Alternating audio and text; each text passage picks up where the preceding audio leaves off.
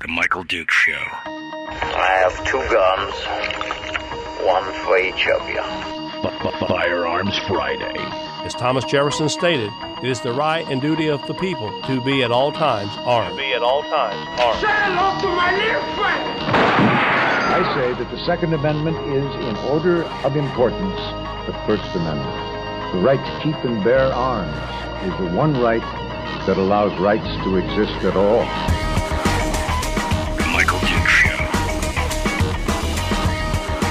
The right to keep and bear arms shall not be infringed. Not be infringed. Firearms From my cold, dead hands. Friday. Here's my rifle, there's my gun. This is for fun, it's for fun. Firearms Friday. Firearms Friday. Your chance to sound off on the uh, Second Amendment issues uh, right here on the Michael Duke Show, broadcasting live across the state of Alaska. Uh, on this, your favorite radio station and or FM translator, and around the world on the internet at michaeldukeshow.com, where you'll find links to our audio only uh, the, with a live stream and the the podcast uh, stuff and stuff and things. You know, all the all the all the different things. Uh, but if you go to michaeldukeshow.com, you can find all the good stuff that's there as well. Welcome to the program. It is hour two, uh, hour one, rather, of the big radio broadcast for Friday. Uh, and we are ready to go. Uh, lots of stuff to uh, lots of stuff to talk about today. Um, and you know, it, it's uh, this is this is another t- this is another time when you're like, let's not grow weary in well doing, because uh, you know, it just seems like we are fighting the same argument and same battle over and over and over again, and there are people on uh, on the other side of the argument who are just willfully blind, just willfully blind uh, to what the problem is uh, here in uh, in the United States, and uh, I want to talk. Well, I want to talk a little bit about that this morning. Of course, we've got the news out of uh, uh, out of Nashville from earlier this week that we need to kind of go over and see what lessons are learnable from a situation like this, and we'll we'll go on from there and and uh, and and see what see what happens. That's that's the that's the plan anyway for today's show. We'll also uh, open up the phone lines and uh, take calls from you uh, to see what your thoughts are, um, and we can have that discussion. Uh, as well, any uh, you know, it's it's Q and A, it's gun Q and A, and so any topic is going to be fair game. Uh, whatever discussion talking point that you want to have, whether it's on uh, you know practical, tactical, uh, you know stories about the law or or questions or feelings or hot takes on what's going on with the gun laws here in America or the situations of things like Nashville. Uh, I'd love to hear from you. I'd love to hear from you as well and see what you guys uh, are thinking on this topic as we uh, as we cover it this morning. Then this morning at the end of the show in our final segment in hour two, we try and lighten it up. Uh, we try and lighten it up a little bit, and we will uh, bring Willie Waffle onto the program for some movie reviews. Which uh, last week we missed the uh, we missed the opening of John Wick uh, at the movie theater. And since we didn't have Willie on last week, uh, I'm hoping he's going to bring us some discussion on that movie. And uh, there's another one I've been waiting for, which is the uh, the new Dungeons and Dragons, the new D and D movie uh, with Chris Pine and company. So I'm I'm looking forward to that discussion at the end of the show today. And I'll again, just some of the little lighter side stuff because uh, you know it's it's been a heavy week for those of us who are watching the national uh, news and watching the national headlines and the reactions to things when bad people do bad things. It is uh, it's horrific, and uh, it's horrible, and it's heartbreaking, uh, and yet the answers that are supplied by many uh, would do little, if anything, to stop the problems, and instead would also endanger many, many other people with their actions.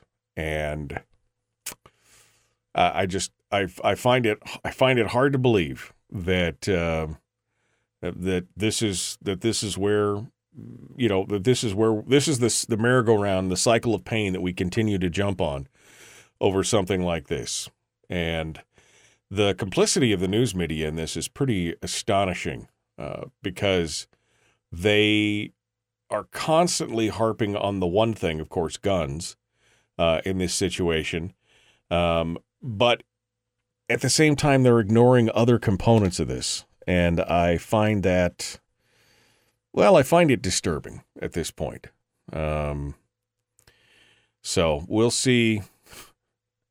We'll uh, we'll see what goes on from there uh, but anyway, phone lines are open. Uh, I have got the phones uh, locked and ready to go. And so, if you would like to, if you would like to participate in the show today in that way, uh, the easiest way to do it is to go over to uh, the phones and uh, give us a give us a shout. Phone lines are open right now at 907 433 3150.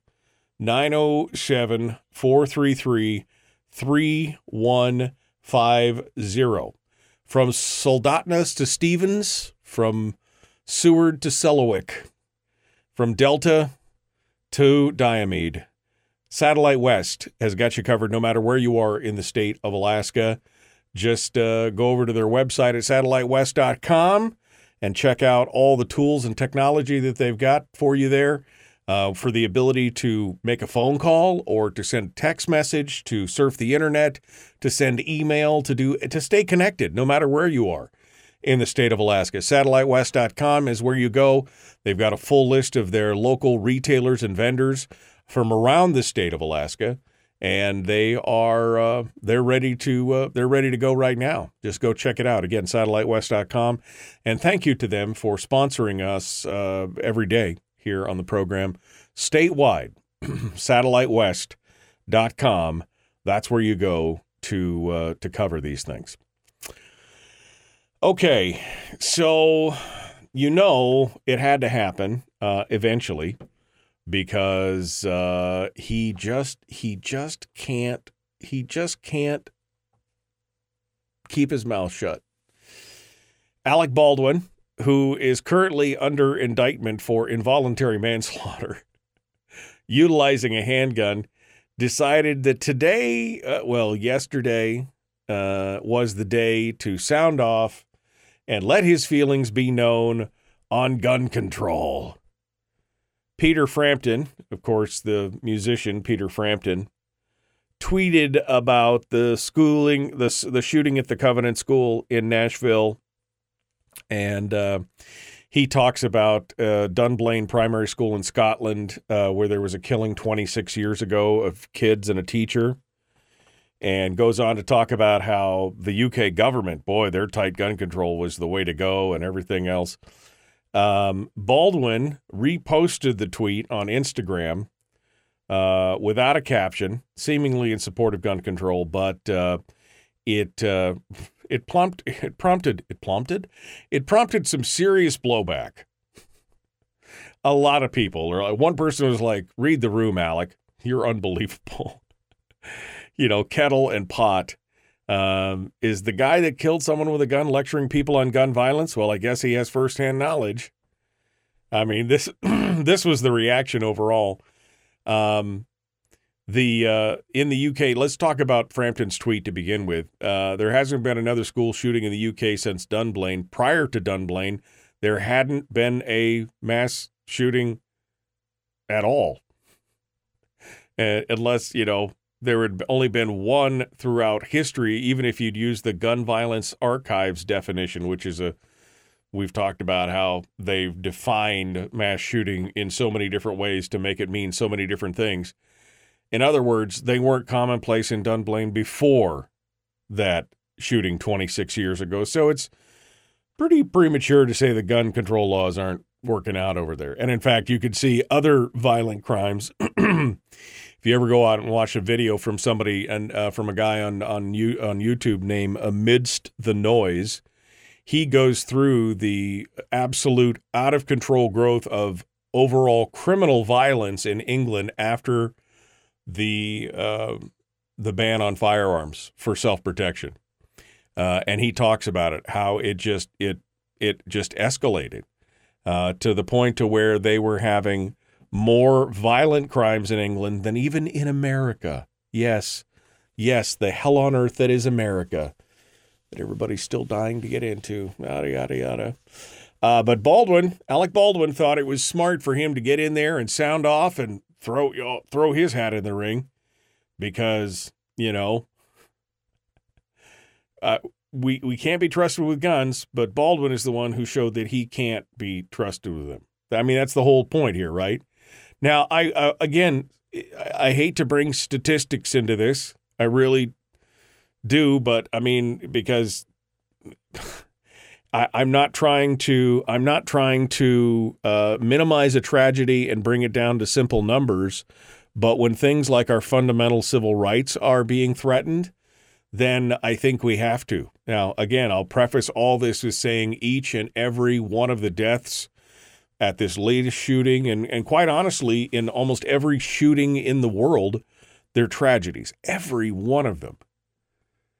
But when you look at it from a statistical standpoint and the number of people who are here in the U.S., the number of people, you know, number of citizens, 320 to uh, 300, almost 330 million people in the U.S. You look at the number of actual acts of, of, of violence and death with a firearm, and you look at all these other things, and you realize that statistically, you know, 99.9% of gun owners are lawful, legal, they do the right thing, they haven't hurt anybody, they haven't, you know, they're not intending to, and everything else. And you have this outlier of a less than 1% of all overall gun owners who have done something badly. Now, when you take it to the term of legal gun owners, it gets even smaller because much of this violence, and we're going to talk about this here in a little bit when we talk about some of the other statistics and things like that, is the fact that much of the violence that we see, the gun violence and the death, is criminal on criminal violence, and many of those criminals are already prohibited by law from owning a firearm. So when you when you change the definition or modify the the the uh, the values, if you're you're looking at it from a statistical standpoint, to say put the new parameters in for legal gun owners, not criminals, that percentage of you know legal gun owners who've done something bad is even lower. If you exclude all the pre not I'm not I'm not talking about people who became criminals while they were legal gun owners. I'm talking about people who are already criminals and should not according to the current law should not have access or possession of a firearm period. And that's something that the news media never focuses on. I saw an actual story the other day that um, that uh, actually talked about the statistical number of deaths by handgun versus firearm, and they were pretty close. They were still a little high. They said five percent, although they were conflating the uh, they were conflating rifles with uh, with uh, AR style rifles, evil black rifles, right? Modern sporting rifles, whatever you want to call them. Uh, and so and they so they, and they didn't delineate when they said five percent are rifles um, that that the subset of those rifles, and it's less than that. It's actually le- it's at less than four percent. It's like three point eight percent of all firearm deaths are from rifles. But they don't point out the fact that the AR is a subset of rifles. That most of those rifles are long guns and shotguns and things like that, and that the ARs make up less than half of the deaths from uh, the long gun category to begin with. And the problem again, this goes back to the complicity of the news media, where they're not being a hundred. They they used just enough truth to get you going, huh? And then they they leave the rest of it out, and that's unfortunate because I think people can make an informed decision if they're given all the truth, all the truth. Um, but that's a difficult thing in this day and age to get a hold of. It seems like. All right. Well, the phone lines are open 907 433 3150. We're going to go through some of the lessons learned today. We're going to talk about some of the other stuff and what the reaction has been from those on the other side. The Michael Duke Show, common sense, liberty based, free thinking radio. We'll return with more Firearms Friday right after this. Don't go anywhere.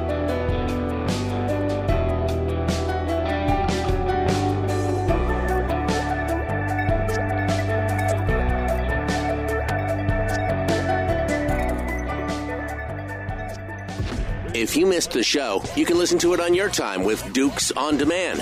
Oh, and it's free. Like America used to be. Streaming live every weekday morning on Facebook Live and MichaelDukesShow.com.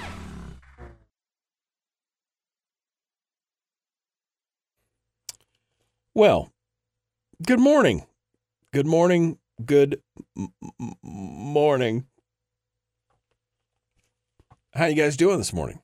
You ready to uh, you ready to crack into it?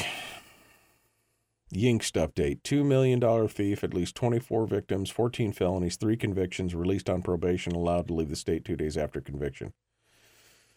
Well, I guess it's good money if you can get it. Good money if you can get it. Oh. released on probation and allowed to leave the state after glomming together $2 million. Well, just, well, I guess it makes you sh- question your faith in the system sometimes, doesn't it? For sure. Um, ban trans, not guns. Yeah. I think that that's, um, it's really something that's being overlooked in this whole discussion, and the mainstream media, um, you know, is uh, is ignoring a big fact on this. We're going to get into that in a little bit. Uh, disarmed peasants can't cause the gentry any problem. The nouveau riche nobility. Uh, you filthy peasants, just do what we tell you, and it'll be a utopian society. You don't need guns to protect yourself from us. No, no, no, no.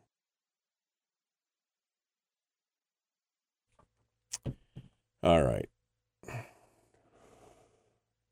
Several of these mass shooters have identified as something other than they are. Yeah, I mean, yeah. Uh, she was a female, had documented mental issues. Red flag laws should have been able to prevent her from being able to buy guns. Sadly, the system failed once again. Guns don't kill people mentally ill who are delusional kill people. Who else wants to see the manifesto he she wrote? I've been waiting for them to release portions of the manifesto.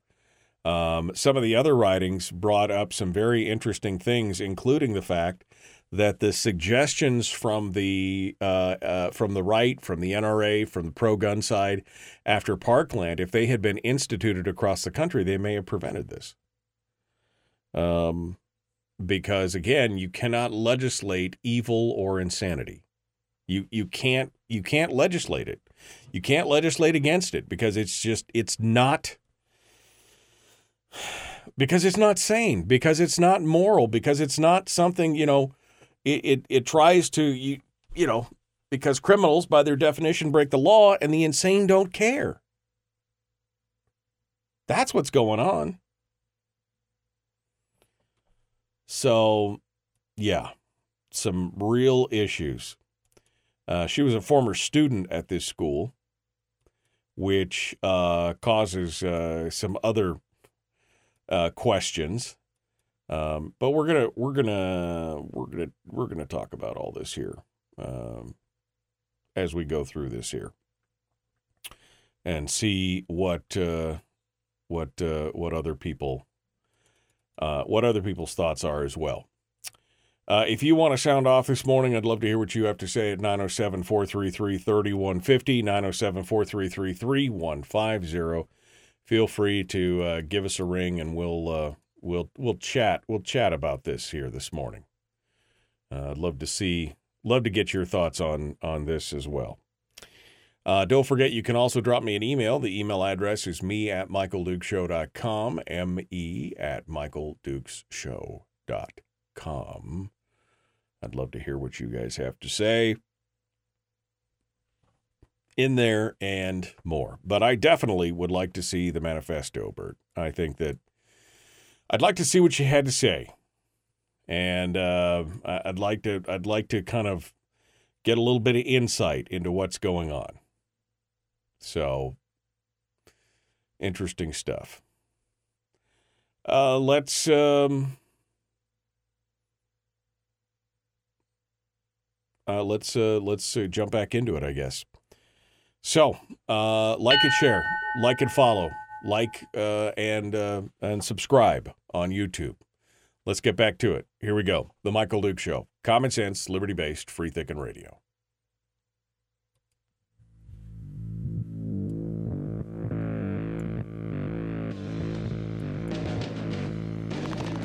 What the hell's an assault weapon? You know, if we could just figure out how to get all of the murder guns and the attack guns and not keep selling those to people and just sell protection guns, I think that would be great and solve a lot of problems. Does this mean that if we hurt your feelings, you'd consider the Michael Dukes Show assault radio? okay, we can live with that. Here's Michael Dukes. That's right. Assault Radio. Assault Radio. Um so this shooting uh down in Nashville uh is again just another tragic example of um what I think is an ongoing mental health crisis in the United States. Um we know a little bit more about the shooter now than we did obviously on day 1 um, the big uh, the the big news, the big issue, um, is that uh, she was had a documented mental health issues. Um, that she had uh, attended this school in the past. Uh, that was a she was a known quantity, and yet we proceeded to you know we proceeded ahead here on this. And I'm not saying that that uh, there should be like a laser focus down on anybody who has mental health issues. I don't want to. I do not want to create a stigma, and this is really, quite honestly, one of the missions of uh, the organization uh, Walk the Talk uh, America, uh, which is uh, Michael Sodini and Rob Pincus, two of my friends who have started that organization here about four or five years ago. That's dealing uh, with issues at the confluence of gun ownership and mental health. We do have some real issues with mental health in America, and we haven't figured out a way to deal with it yet. Um, with the um, with the closure and the federalization closure in the 80s of many of the mental institutions in the United States, um, which I think in many ways was a good thing because there was some horrific stuff horrific stuff going on in mental institutions across the country. I mean, you you just you crack open your web browser and go look at the history of some of the mental institutions across the country, and within 10 minutes you'll be sick to your stomach at some of the treatment and some of the things that happened on there. The problem is is that they dismembered the system without having anything else in place. And that left uh, that left a real a gaping hole in in the uh, you know in the system that allowed hundreds of thousands of mentally ill people to kind of go just unchecked to go out and have to deal with this on their own or try to deal with this on their own. Um, I mean, we've seen again the instances of uh, of uh, you know mass shootings and violence. We've seen the homelessness all these things. Many of these things have to do at their root, in part, with mental health disorders, and we haven't gotten a handle on that. And it's it's unfortunate. Uh, I do not want the system that was in place before because again, it is so so horrific. But again, the problem is is that you cut the under- underpinnings out of the previous system without setting something else up to take its place. So I guess at some point you've got to be asked the question, what did you think was going to happen? This is not, I mean, this is not an unforeseen circumstance if you had, you know, bothered to have some foresight and look forward into this. Okay. All right. All things on that being said, um, it was, uh, yes, exactly. Hawk, that's exactly what I'm talking about. During the Reagan era, they cut the mental health budget and the mental health institutions. And uh, again, some of it for very, very good reasons but you can't just cut off the support, you know, and expect everybody to just float along happily. It's not anyway. It's that's a that seems like that's a whole nother show. What are some of the takeaways from what happened in Nashville? That's something that we attempt to do um, when there is something like this that happens. How do we um, how, how do we deal with this um, and what are the lessons learned? What can we take away from this and figure out what's going on? Well, I will say that one of the things that we can talk about and uh, and and and take away from this is that we should really be looking at hardening our schools. Um, in the wake of Parkland, uh, the Parkland shooting in Florida,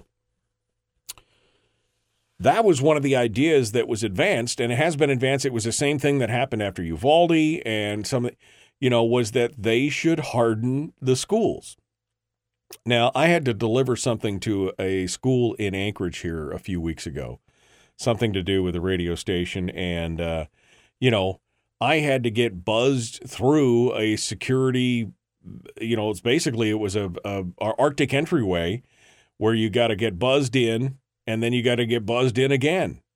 It was pretty hardened, right? Now, I mean, obviously, if uh, you wanted to attack the building, you could probably get in fairly easily, but it wasn't just I opened the door and walked into the school.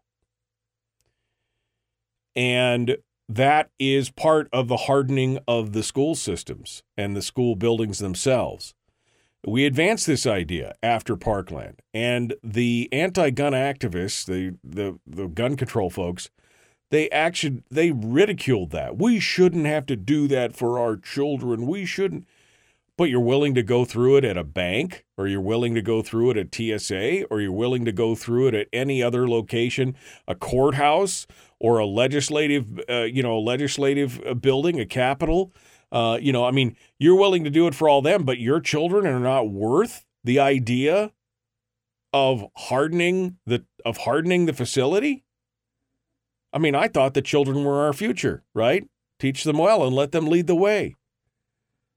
I thought that was the whole point. But no, they were aghast that you should harden. I, my kids shouldn't have to go to school, and the, there are many things that we shouldn't have to do today. many things that we shouldn't have to do today, but that circumstances in life has forced us to do. Well, I'm so sorry on that. That's just how it rolls. That's what happens. But this was the first, that was one of the first ideas. Harden the schools. Make them harder to get into from people from the outside. And so we go back now to the new Nashville shooter. And uh, somebody in the chat room, uh, was, I think it was Bert in the chat room, said um, that you know she was a, she was a female, had a documental documented mental health issues. Red flag laws should have been able to prevent her from being able to buy guns. Um, who else wants to see the manifesto she wrote? Because she has written a manifesto. It's been reported in every major news outlet but there uh, have no there's been no reporting or you know there's been no I haven't seen anyway if as any of you out there has seen the manifesto I would love to see uh, a copy of it uh, or or you know a transcript of it. Uh, but they also found a bunch of other writings in her vehicle, which was there in the parking lot. And in some of the writings, they discovered some of her plans, how she planned out the whole thing. They found diagrams and sketches of the schools. But one of the most interesting parts of this whole thing is a comment made by the chief of uh, the chief of police there, uh, Police Chief John Drake, who uh, who confirmed whether the shooter. Um, first of all, it has been confirmed that the shooter did attend this school years ago, for however many years. She's 26 or 20. She's 28, so she did attend this school 10 years ago but uh, they found other writings and diagrams. There was a, a map drawn, including surveillance and entry points and everything else, all different kinds of things. And there was more information. This, to me, was one of the most interesting points of information that the uh, police chief talked about here. Here's what he had to say. It was the only school that was targeted. Uh, there was another location that was mentioned uh, but because of a, a, threat assessment by the suspect, uh, too much security, they decided not to. And that area was here in Nashville, so we're continuing with that investigation as well. After a security assessment by the suspect that there was too much security, they decided not to. They were gonna they were gonna attack another location first. And what they found was a hard target. This is very similar to many of the John Dr. John Lott and I have talked about this many times. Uh, there have been many times when the writings and manifestos and plans of these shooters have been analyzed after the fact, and they talk about going to different locations or wanting to attempt at another location, but finding that there was too much risk for them in being shot. That's why some of them uh, went to malls and things like that because they were not expecting to be interrupted by law abiding citizens who had defended themselves. They were looking for a turkey shoot. Right? I mean, this is what they were looking for. And they avoided targets that were that in any way they considered to be a hard target. And yet, again, the anti-gun crowd, well, we wouldn't want our kids to go through that, but you go you willingly go through that you know, at the again at the TSA, at the courthouse, at the legislative building, at the you know, you name the place. Any there's there's plenty of places that you go that you're willing to, but you wouldn't want it to be out there to protect your kids.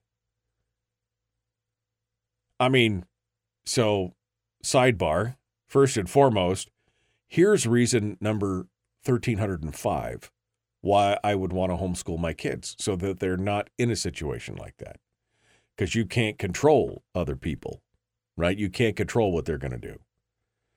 So that's a sidebar. That's one of the things that I would personally do to prevent that. But if I was sending my kids to public school, hell yes, fortify that stuff up.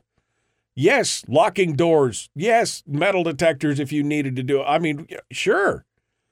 Those are the most precious resource we own, folks right? Those kids are our future. There is, I mean, Whitney Houston was 100% right. Why would you be resistant to that? I mean, it, uh, it, it should be, it, it, it's just insanity. It's insanity that they should, I mean, they should they should be locking down and hardening schools across the country right now faster than ever. I mean, Uvalde should have accelerated this for many people, for many areas around the country. But now you look at this and you know for a fact that she had another target in mind and decided not to because it was too much of a hard target, too big of a nut for her to crack and that's that's just the way it is. Uh, all right, we got to go. The Michael Duke Show continues. It is your home for common sense, liberty based, free thinking radio. It is Firearms Friday. Phone lines are open. You guys have been awful quiet today. Love to hear what you have to say. feel free to sound off. We're going to talk about some of the reporting on this as well here in just a bit. We'll return in just a moment. Don't go anywhere.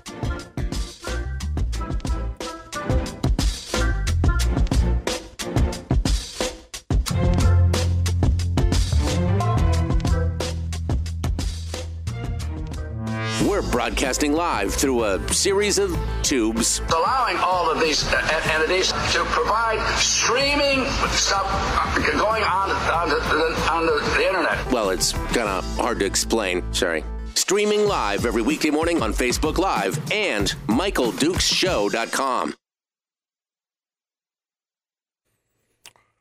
Okay. Uh, did I get your email? Uh, no, that would mean that I would have to have my email open, which I didn't have my email open up until now. So let me go over here. Um,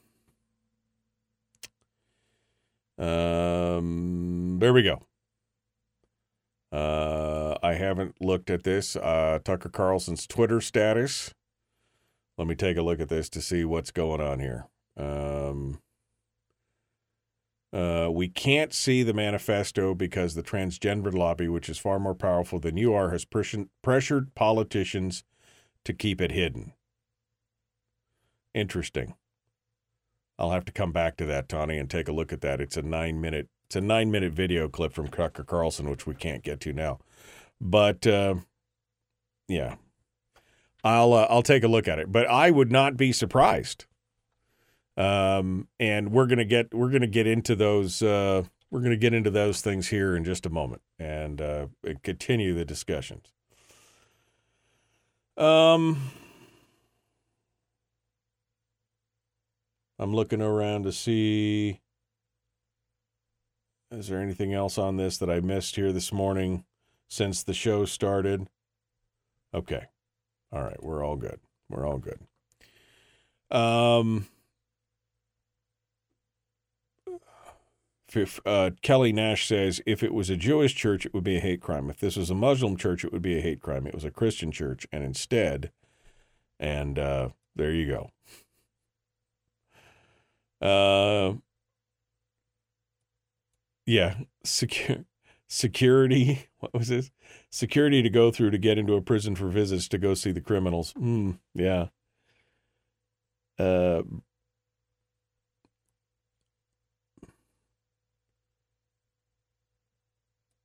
I'm just reading some of the comments here. Bert says that, uh, responding to Brian, that said she only recently came out as being what? As being trans? As being. She was getting mental help. None of these professionals involved flagged her as a danger. So, interesting. Um, Fox did a segment this week on cameras that can detect guns. There's no reason this technology can't be put in and just outside of every school in America. If the camera detects a gun, it automatically alerts local police. Yeah. Um, um, yeah, I could see that for sure. Okay. The point is uh, that we used to keep these people locked up until they received sufficient treatment so that they could be in society. Well, again, this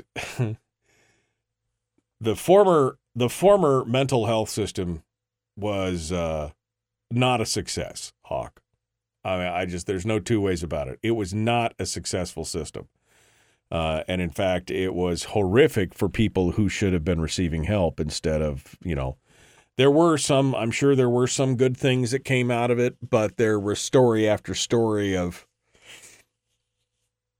just horrific conditions at state and mental hospitals. It's not a it it was not a pretty picture. But the problem is is that when you dis, when you dismantle something like that you have to have someplace else for them to go.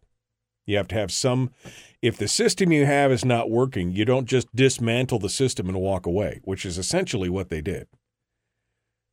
And we're wondering why we're having all these problems in the country today. Um, monster was also 28, still living at home. So the fact the parents didn't see anything going on. I have not read enough into the psyche of this uh, chick to figure all that out yet. Like I said, I'm kind of waiting for the manifesto to come up. If it ever does, maybe it never sees the light of day. I don't know. Maybe it never sees the light of day. Maybe there's so much pressure to treat her as a special class because of her thing, her gender thing. Maybe they just maybe they never put that out there. Um it it it it's it's interesting. Um being in order to restrict firearms from the mentally ill, they have to be adjudicated as such. Being on antidepressants and seeking help doesn't qualify them as being unable to possess a firearm. True, but if their so-called vaunted red flag laws, if she had showed any indication that she was a danger to herself or others, the red flag laws could have been used to do to uh, doing that. Trans activists are calling her a martyr and calling for a day of vengeance. oh, okay a martyr for shooting and gunning down small children. That I mean, I guess that would be proof that there's some mental illness going on in that crowd, if that's the case. Okay, uh, jumping back into it, the Michael Duke Show, common sense, liberty based, free thinking radio. Here we go.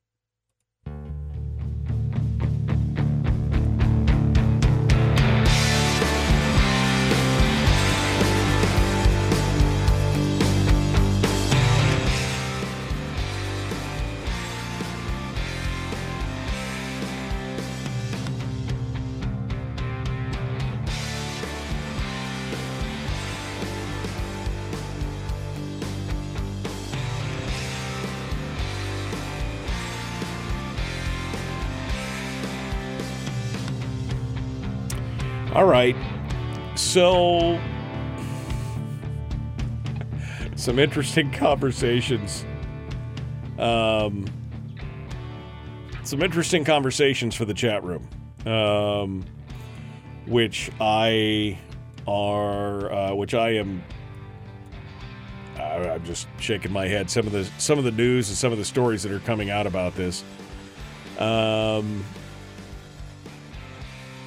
I'm looking uh, day of uh, I'm just I'm googling some of the stuff. Uh, I'm I'm just googling some of the stuff that are going out there uh, that people are talking about. The the trans the trans community apparently was um, was calling for a day of vengeance. I, I don't know exactly what that means. Uh, choosing to fight. Some uh, were calling the shooter a martyr. Although I- don't know the what? A martyr for gunning down nine year old children? Uh, that makes you, and getting shot, if that makes you a martyr, um, again, I think we've got some issues inside that crowd uh, if that's the case. Uh, apparently, Twitter has banned posters promoting the Trans Day of, Gen- of, of Vengeance. That's been going on. They're saying it's supposed to be tomorrow, the 1st of April.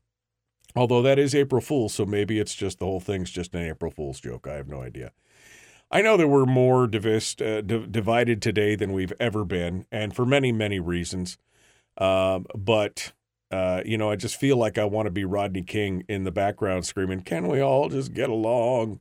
You know, uh, but apparently not, because uh, people like this have uh, uh, have uh, are out there doing bad things to good people, and if we continue to just sit around and take it, that's going to be that's going to be part of the of the whole of the whole thing of the whole problem.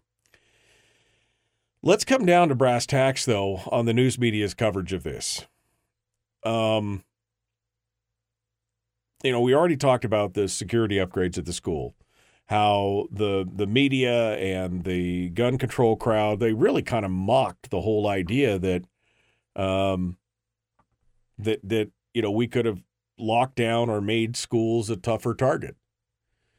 Um, but in this case, again, it's proved yet again in this case that this shooter decided to choose a second target because the first one was too hard to track.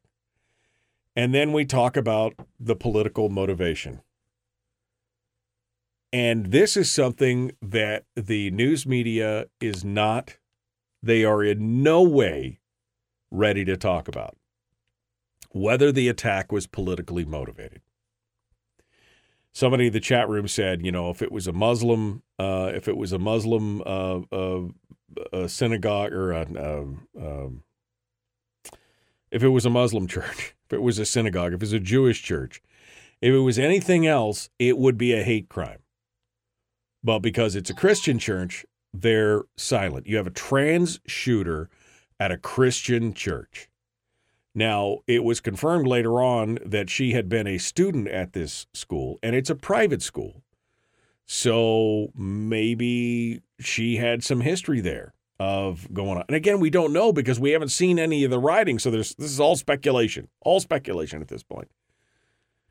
But the bottom line is is that you've got a trans shooter at a Christian church and she had a manifesto. That that's the word that they've used, manifesto, which usually means it's some kind of political crusade. That's what a manifesto normally means. It's some kind of, you're trying to achieve some kind of political end with your manifesto. And yet, none of the main, mainstream media outlets are talking about it. I mean, it's it's just radio silence on that part. It's it's frustrating. It's just very frustrating to learn all this stuff. Um, all right, we got some phone calls here. Uh, let's jump back into it and see what you guys have to say. We'll start off over here. Good morning. Who's this? Where are you calling from? Good morning, Michael. This is Larry in North Pole. Hello, Larry. What's happening? Um, or from North Pole. Oh, I'm just about ready to go into work. Um, um, are are you going to do the uh, sports show next weekend?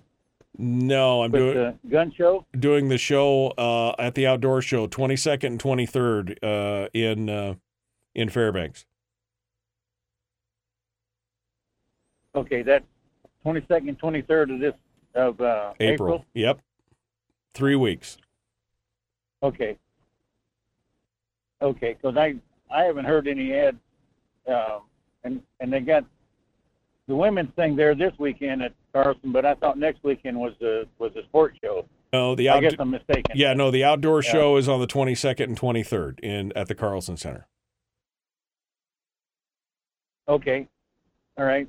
I might be able to make it there then. Uh, not with any tables, but I I'm going under the knife again Wednesday, and oh yeah. Okay. So I'm not going to be up and around. Doctor, doctor put me on eight pound weight limit for the next six weeks. Oh man, that's a bummer. And, uh, so, All right. Well, Larry, Yeah. I hope to see But- you up and around for the All right. show. Thank you. Thank you for your call. I appreciate it. all right. Uh, let's uh, go over here, take another call. Uh, good morning. Who's this? Where are you calling from? Hey, Michael, how you doing? It's Fred. How you been? Hey, Fred. What's happening, my friend? Not much. Well, you know, chiming in on today's topic, it's uh, you know, it's it's the same old, same old. You know, what I've been spouting off about for a while now. You know, there's, there's more to it than meets the eye. There's a hell of a lot more to it than meets the eye. And you know, you, all you have to do is connect the dots. I mean, it's pretty much that. I think it's pretty much no more complicated than that. You know, they sit there. It's the same. It's the same scenario, which is really uh, kind of astonishing when you stop and think about it. Why is it always an AR-15 or an AK? Why is it always an, a, a, a defined assault weapon that is being used in these things? All right, and why is it always the same scenario? I mean, copycat is one thing. This is a little too perfect. This is a little too perfect for it just to be coincidental. I think, and I think they should really be, because the FBI, you can't trust anything that comes out of their mouth. Well, I think it's so uh, politically corrupt Fred, I think it's monkey you know, see, monkey. really I think it's by anything that they go by as far as investigating. Yeah, no, I mean, look, I think it's monkey see, monkey do in a lot of ways. I mean, because the news media is covering this from every angle and giving you all the grisly details. It's pretty easy for somebody else to draw up a game plan from something. All they have to do is watch CNN, and they'll figure out exactly if they want to copy the other person. It's it's it's and look at all the coverage they got, right? So this is exactly where they're going from here. Well, yeah, well, yeah. There, there's a lot of credibility to that too. Look back like the Rodney King riots. You know, I mean, they just night after night after night after night to show it, and eventually it just blew up into you know just you know tearing tearing the town apart. You know, and I think if they shut up early in that whole thing, that, that riot would have never taken place. But then again, you know, who knows? But I mean, you know, like you say, you connect the dots, and I think it's quite easily to figure out. But you look at a lot of other things that are going on too. People like George Soros, who's the number one scumbag in in the world as far as I'm concerned. He he's responsible for more problems in this world than you could you could you could, you know, you could possibly imagine. I mean, you look at the whole thing, him backing these uh, these, these these district attorneys with this leftist communist viewpoint, and that, you know what they're doing, especially with Trump. I mean, you know, everybody's talking about well, let's indict Trump. You know, with this, you know, this Alvin Bragg, and who's behind Alvin Bragg? George Soros who is responsible for providing the bricks during the riots of the, you know, 2021? George Soros, you know, and but no, he, uh, hey, how come he's not sitting before Congress right now answering questions of sedition? Right? He just sits back in the shadows and pushes buttons, and of course he's on everybody. He's on everybody's favorite list as far as the, as far as the libs go. I mean, he's he, he's Sure. he's holier than thou as far as they're concerned. But you know, like I said, these people have got to be called out, and I think they have. I think they have a hand in this. I really do. I am totally convinced they got a hand in all this. They want to see chaos and confusion and separation, and you know, the downfall of this country in the worst possible way, and they should be dragged down, dragged out of the light into the shadows of it. Well, I mean, Fred, I mean, I, I appreciate I appreciate you calling in and hold the line for a second. You know, look, I I don't agree that I think I don't know as well. I don't I don't think that this is planned as far as you know what you're saying. I I, I don't see necessarily the evidence of that yet. Uh, copycat, yes, but I think that has more to do with news media complicity than anything else. Uh, but we can continue that discussion on the other side. The Michael Duke Show, Common Sense Radio.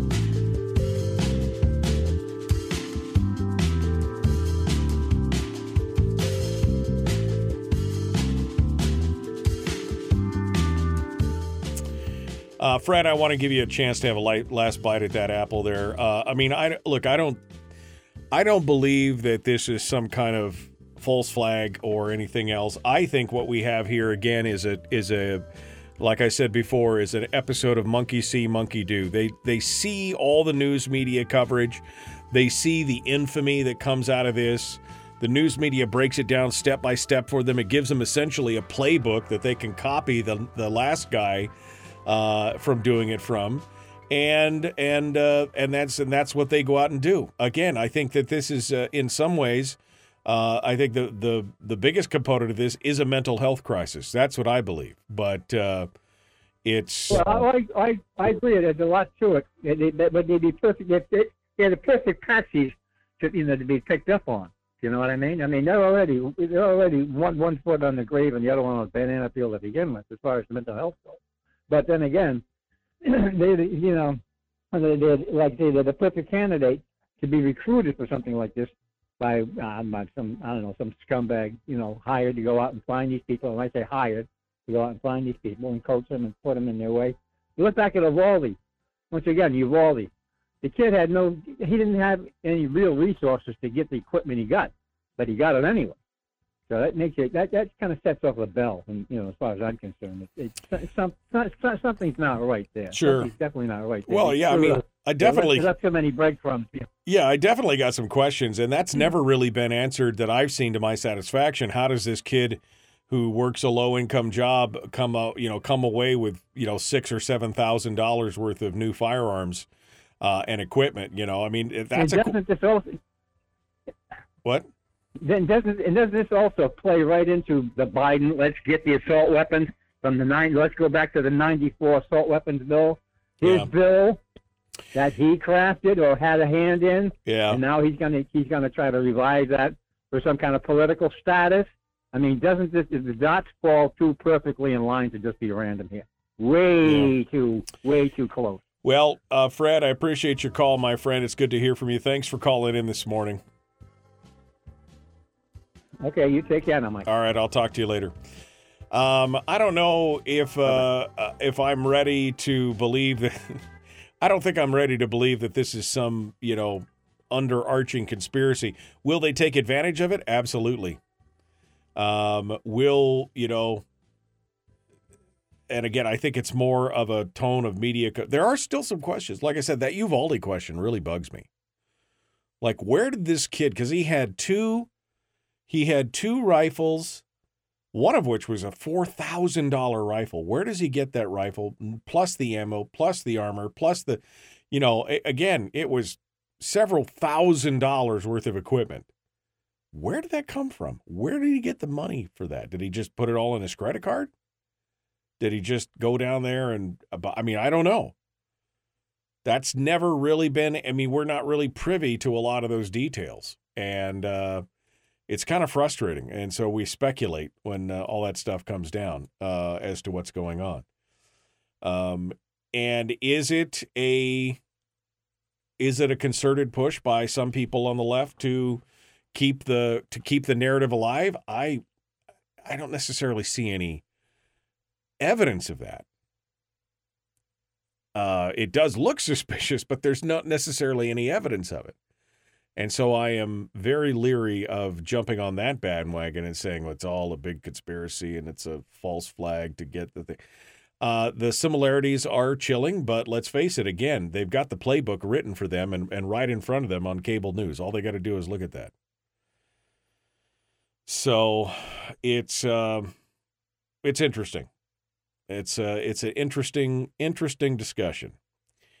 Uh, Hawk said he thought the shooter at Uvalde had degrees in technology and probably had the money. I thought that he was. Well, maybe maybe I'm wrong. I've been wrong before. I will be wrong again. I'm sure in the future. Uh, Bert makes an interesting point, and I agree with this. I thought this was one of the most interesting things that I saw about the coverage of all this. Is that the left is absolutely melting down about how the mainstream media is dead naming her and misgendering her him. Dead naming, by the way, is a term for trans people when you use their birth, their given name, instead of the name that they've chosen now that they've decided to change genders or identify as something else. So they so they call it dead naming. Uh, but how the mainstream media is actually using her name, which I will not use. I will not use her name um, and misgendering her. I will not call her a him. I will call her a her because that's just uh, that's just that's just who I am at this point. I don't know them personally, so there you go. Um, they don't seem to care one bit uh, that more children and adults died again at the hands of someone living a life of delusion. Well, again, I think it's pretty petty to be worried about dead naming and misgendering somebody who went in and murdered a bunch of people. I think you pretty much lose your rights to not be dead named or misgendered if you go in and kill children. Right? I don't care if you supported that with it. And I, you know, if somebody wants to be called something, fine. I'll, you know, if somebody wants to be, but you lose all of that right when you go in and kill children. Sorry. That's just, that's just, that's just the way it goes. Um, so yeah. No, the guy, yeah, that's right. The guy at Uvalde worked at Wendy's. How did he come up with six or seven thousand dollars worth of hardware? That's um that's a question. That, my friends, is a question that I don't know as we'll ever get the answer to. They don't care the children lost their lives because they want to martyr her. Well, if that's the martyr, you're, you're in a religion of death if that's your martyr right there. That's that's the point right there. Uh, all right, we got to go. The Michael Duke Show. Common sense, liberty based, free thinking radio. We continue hour two, dead ahead.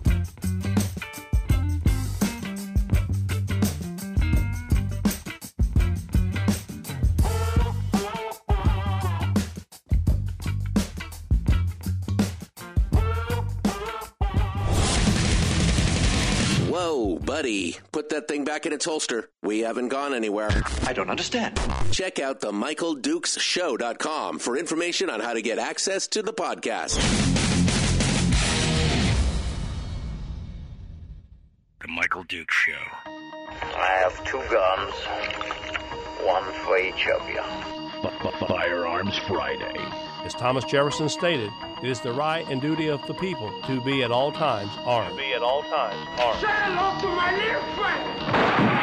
I say that the Second Amendment is, in order of importance, the First Amendment. The right to keep and bear arms is the one right that allows rights to exist at all. The Michael Duke Show. The right to keep and bear arms shall not be infringed. Not be infringed. Firearms From my cold, dead hands. Friday. Here's my rifle, there's my gun. This is for fighting, it's for fun. Firearms Friday. Firearms Friday, your chance to sound off on issues of a 2A nature right here on the big old radio program. Good morning, and thanks for coming in and joining us. Hour two of the big radio broadcast today. Firearm Friday is the day, of course, that uh, we sit down and we talk about issues related to the uh, Second Amendment and to gun rights and to discussions on why that's important. Um, and it seems to be a conversation, obviously, that's lost on many people. Uh, and I'm obviously preaching to the choir for folks who are listening to this program today, because probably most of you um, are in agreement with me. Now, if you're not in agreement with me, I have no problem with that. I, I'll be honest with you, I, I have no problem with that. And you're welcome to call into the program and explain to me why you think I'm wrong. Um, and we'll have a congenial conversation about it. The phone lines are always open for that. If you want to disagree with me, you're welcome to call in. Uh, we don't do name calling on this show or shouting over each other or anything else. We try to have a little bit of, uh, you know, accurate thought kind of give and take. Uh, and so I would love to, uh, um, so I'd love to know. I, I'd love to hear from you. 907 433 3150.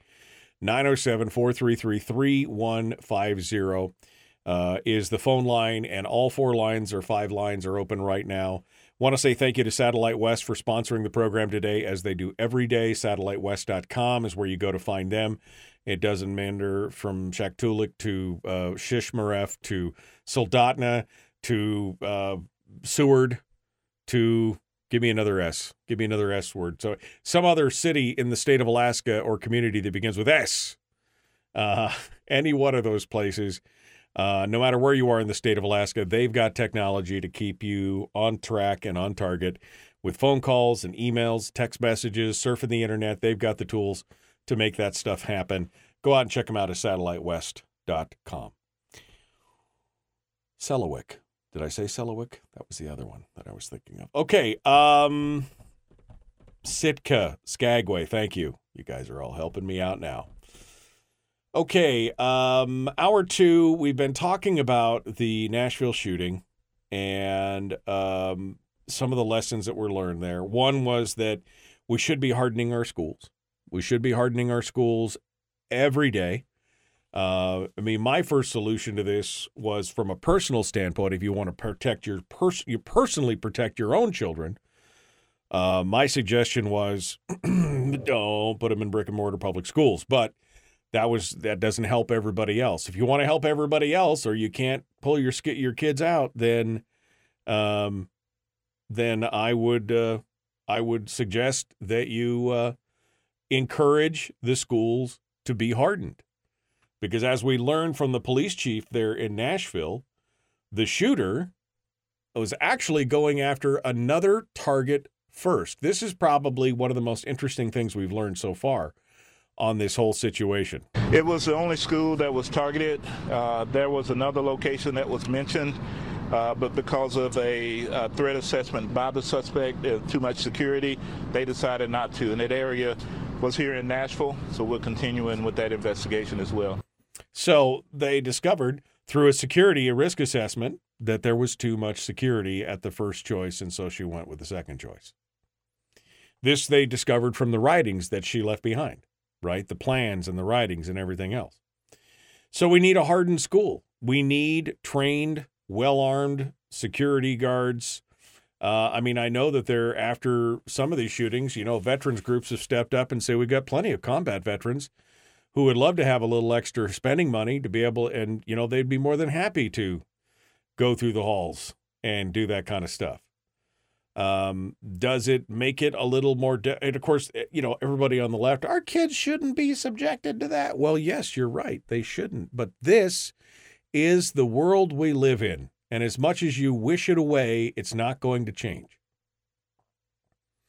As much as you wish it away, it's not going to change. So you have to do some things. Because obviously the laws and things that we have on the it's not working. I mean, I said it earlier, you cannot legislate insanity or evil. You cannot legislate against it. Because neither one of them care, first of all. The evil doesn't care about your law. I mean, they're criminals. They call them criminals for a reason. They break the law. And the insane just don't care because they're insane. I mean, they just, they, you know, they're divorced from reality, so it doesn't matter. It's, um, it's, it's, it's, it's frustrating. It's crazy. But then the reactions pop out the reactions pop out from uh, various uh, you know news organizations and everything else. Uh, for example, there's an op-ed in USA Today that uh, came out and basically said, "Well, let me just let me just read this to you here because this." Was so blatant and blunt and shocking. This is from Rex Huppke, Huppke over at USA today. He wrote this piece uh, here, uh, uh, uh, middle of the week, and said three children and three adults are dead, gunned down by a Christian elementary school, gun, gunned down in, not by, sorry, gunned down in a Christian elementary school in Tennessee by a human being who had no business possessing an AR style rifle, an AR style pistol, and another handgun. But, but, but, the Second Amendment, some will scream like a myopic, zombified Greek chorus. Okay.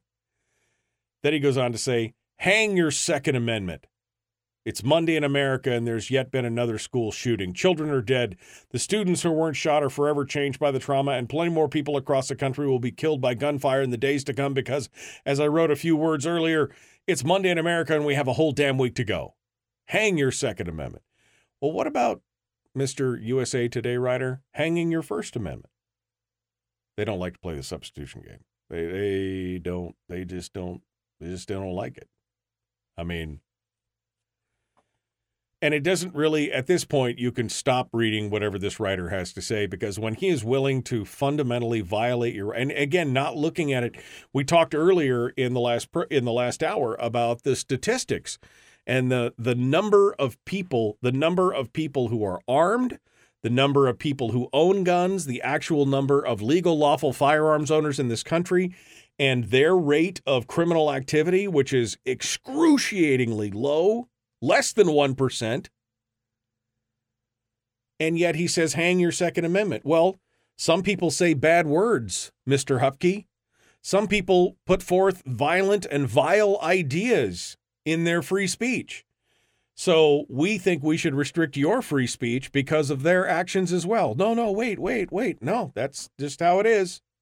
Sorry.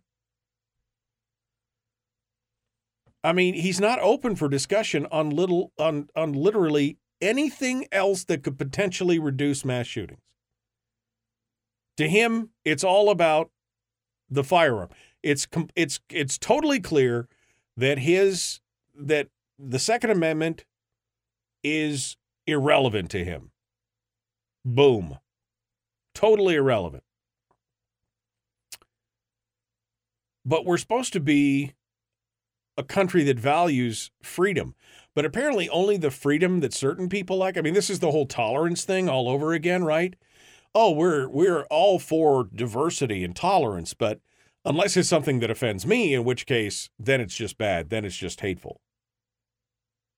I mean, I think you can all agree that the statement that, you know, some of the most intolerant, tolerant people are those on the left who are crying for tolerance and diversity, unless, of course, it's diversity of thought or diversity of idea that does not match up with what they say, and then it becomes hate.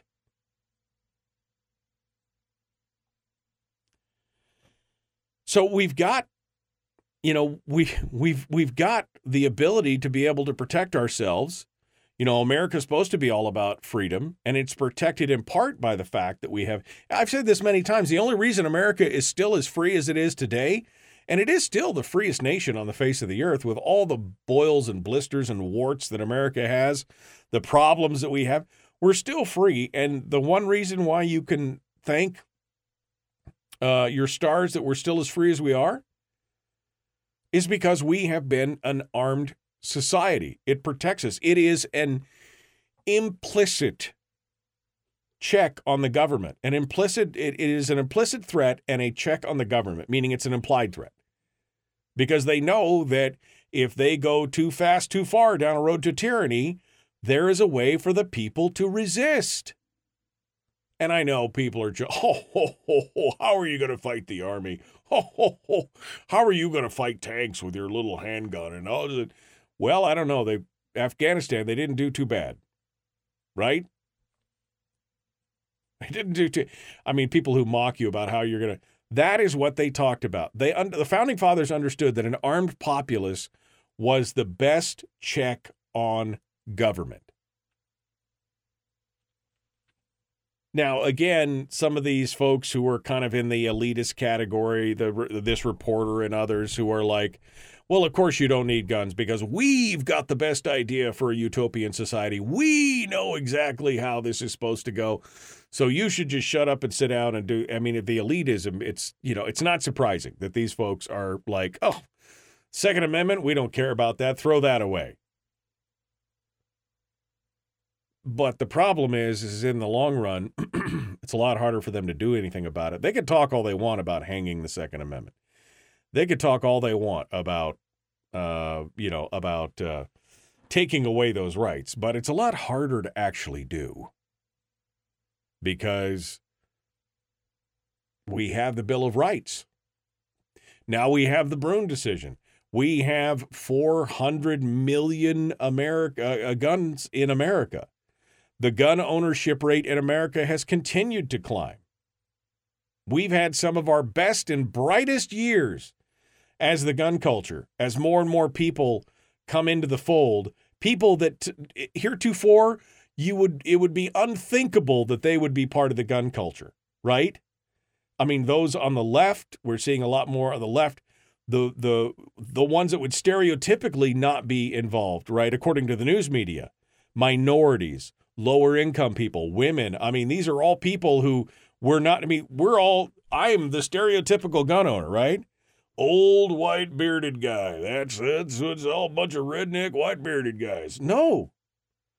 There are tons of women and minorities and people from low income areas who are getting invested and getting interested in firearms because they understand after the summer of love in 2020 and all the riots and everything that the police cannot be there to protect them at all times. They need to take that responsibility for themselves. So when you say hang the Second Amendment, not only have you just basically outed yourself with your whole with your whole priority list, we know exactly what you're pushing for. Not only have you done that, you basically have just told everybody exactly what you think of their freedoms. And uh, it's a it's a it's it's an eye opener. So that was USA Today. We're, when we come back, we're going to talk a little bit about the Washington Post. They are wrestling with another problem when it comes to privately owned guns. And it's a problem with 400 million parts. And we'll talk about that here in just a moment. We're going to be back. The phone lines are still open, by the way, if you want to sound off on any of this. We'll continue The Michael Duke Show. Common sense, liberty based, free thinking radio. Back with more after this.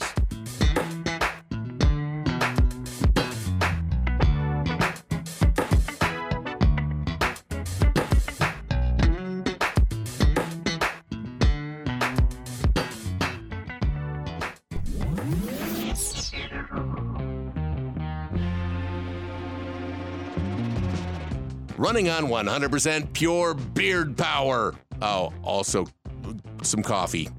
We dip our beard in coffee. Ha, nice beard. The Michael Duke Show.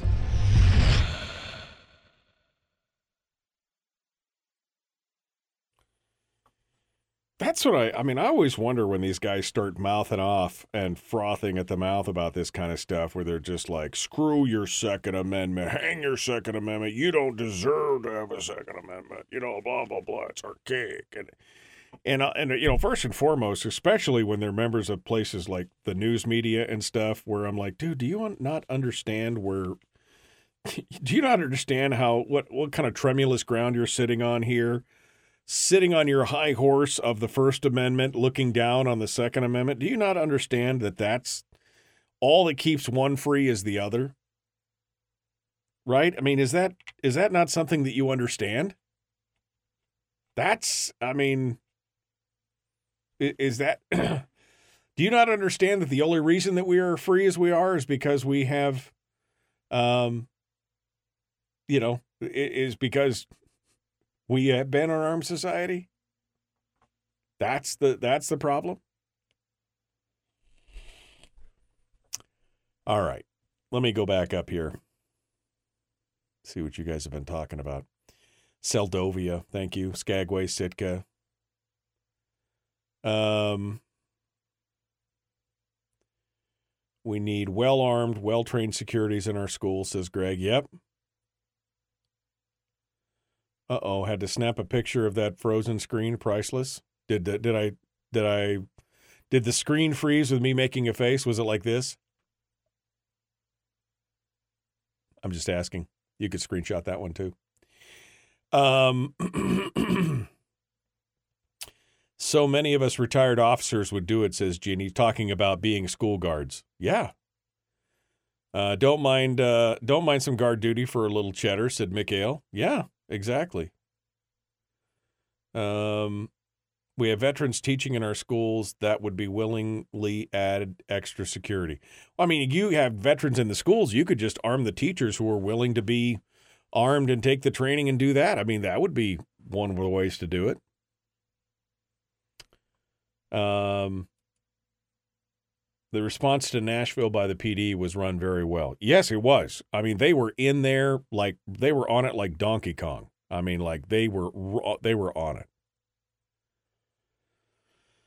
it. Um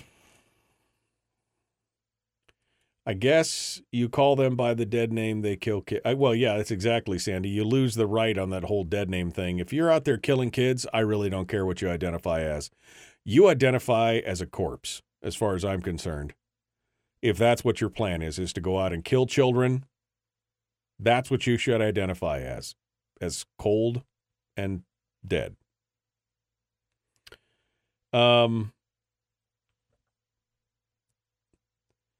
those who want our guns walk around with armed security to protect them. Okay for thee, just not for ye. Yeah, exactly. Um, good morning, good morning, good morning. Eric says he's going to identify with a chocolate lab. Okay. I mean, hey, bow wow, bow wow. Um, Leela, who's always thought provoking in her commentary, seeing the violence in Atlanta at the Tennessee Capitol the summer of 2020, disarming ourselves would be foolish. Mr. Huppke needs to go away now. We're supposed to be a country that values liberty, but now we're talking about sending our children to armed camps protected by people who were taught to kill anyone who steps outside the line. If you want to raise a completely passive generation that can't think for themselves after spending 13 years in prison, that's an experiment that I, I can't see the end of her comment, but she's not wrong. Just go Google Josie the Outlaw on schools and prison Josie the Outlaw on YouTube on schools and prison. There's an interesting video in there because there's interesting similarities between the public schools and the prison system. Um,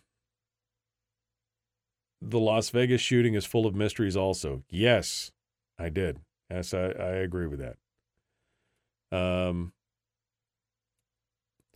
if you want to start replacing, you start by replacing glass doors with metal ones that can only be opened from the inside. Yeah, yeah, that's exactly it.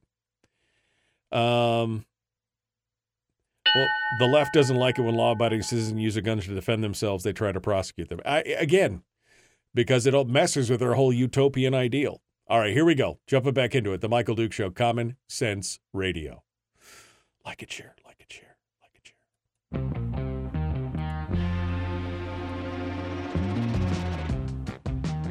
What the hell is an assault weapon? Does that mean that if we hurt your feelings, you should consider the Michael Dukes Show assault radio? okay, we can accept that. Here's Michael Dukes. Kind of a dick, but somewhat funny. Yeah, uh, somewhat funny. I mean, that's, you know, that's, that's what's going on. Hello, my friends. Welcome back to the program. It is the Michael Duke Show. Um, schools and prisons. My grandson, 11 year old, just agreed. Uh, we were just talking about, you know, hardening the schools, but it's more like a prison and yada yada. And it reminded me of a video from a libertarian uh, blogger that I followed for quite a while.